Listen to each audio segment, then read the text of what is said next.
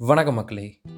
மகாபாரதம் அப்படின்ற இந்த ஒரு மாபெரும் காவியத்தை உங்ககிட்ட சொல்கிறதுல எனக்கு ரொம்பவே சந்தோஷம். பரசரோட மகனான கிருஷ்ண துவாய்பாயான்னு சொல்லப்படுற வேதவியாசர் அவர் தன்னோட வாழ்க்கையோட லட்சியமாக இந்த உலகத்தில் மக்கள் எப்படி வாழணும் எப்படி வாழக்கூடாது அப்படின்னு எளிதில் புரியுமாறு ஒரு நூலை எழுத நினச்சாரு. அதுதான் மகாபாரதம்.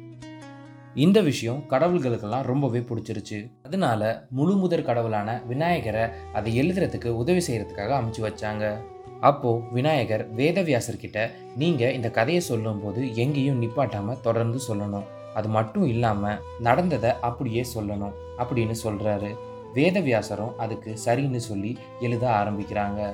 இப்படியே வியாசர் சொல்ல விநாயகர் எழுதன்னு மகாபாரதத்தை எழுதி முடிக்கிறாங்க. அதுக்கப்புறம் வேதவியாசர் இந்த கதையை அவரோட மகன் வைஷம்பாயன் கிளிமுகம் கொண்ட சுகபிரம ரிஷி அவரோட சீடன் ஜெயமினின்னு இப்படி எல்லோரும் கேட்குறாங்க இதில் ஜெயமினிக்கு சில விஷயங்களில் சந்தேகம் வருது. அதனால விளக்கத்தை தேடி மார்க்கண்டேயன் அப்படின்ற ரிஷி கிட்ட போறாரு. ஆனால் அந்த சமயத்தில் மார்க்கண்டேயன் ரிஷியோ மௌன நிலைக்கு போயிட்டாரு. அப்போ மார்க்கண்டேயன் ரிஷி குருஷேத்திர போற முழுசா கேட்ட நாலு பறவைகள் கிட்ட ஜெயமினியை அனுப்புறாரு. குருஷேத்திர போரில் தாய் பறவை பறந்துக்கிட்டு இருக்கும்போது ஒரு அம்பு தாக்கி அது வயிற்றுல இருந்து அந்த முட்டைகள் எல்லாம் கீழே விழுது. ஆனால் அந்த இடமே ரத்த வெள்ளத்தில் இருந்தனால முட்டைகள் உடையல.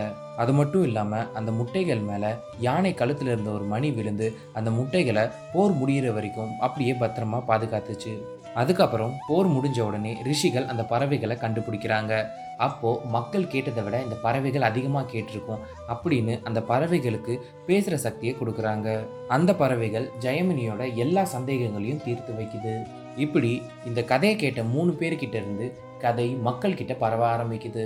இப்படி ஒருத்தர்கிட்ட இருந்து இன்னொருத்தருக்கு இந்த கதை போகும்போது அந்த கதையோடு சேர்த்து அவர்களோட முன்னோர்கள் சங்கதியினர் குரு நண்பர்கள் எதிரிகள்னு இப்படி எல்லாரோட கதையும் அந்த கதையோடு சேர்க்கப்படுது. சின்ன செடியாக இருந்த அந்த கதை பெரிய மரமாக வளருது. அதனால மக்கள் இந்த கதையை விஜயா அப்படின்னு சொன்னாங்க. அதுக்கப்புறம் இது மன்னர்கள் சம்மந்தப்பட்ட கதை அப்படின்றனால பாரத் அப்படின்னு சொல்லப்பட்டுச்சு.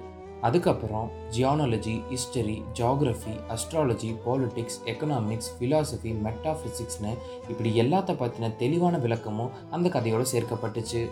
கடைசியாக கிருஷ்ணரோட கதையான அரிவம்சாவும் இதோடு சேர்க்கப்பட்டு பாரத் அப்படின்றது மகாபாரத் அப்படின்னு மாறுச்சு. இப்படியே பல ஆண்டுகள் கடக்க இந்த மகாபாரதம் பல்வேறு நபர்களால் பல்வேறு மொழிகளில் எழுதப்பட்டுச்சு. அதில் பல விஷயங்கள் சேர்க்கவும் பட்டுச்சு. சில விஷயங்கள் மறைக்கவும் பட்டுச்சு. அதனால ஒரே விஷயம் பல்வேறு விதமாக சொல்லப்பட்டுச்சு. இதில் எது உண்மை அப்படின்னு கூட நமக்கு புரியாமல் போயிருக்கும். அதனால இப்படி எல்லா வித கோணங்களையும் சேர்த்து இந்த கதையை நான் உங்ககிட்ட சொல்ல போகிறேன்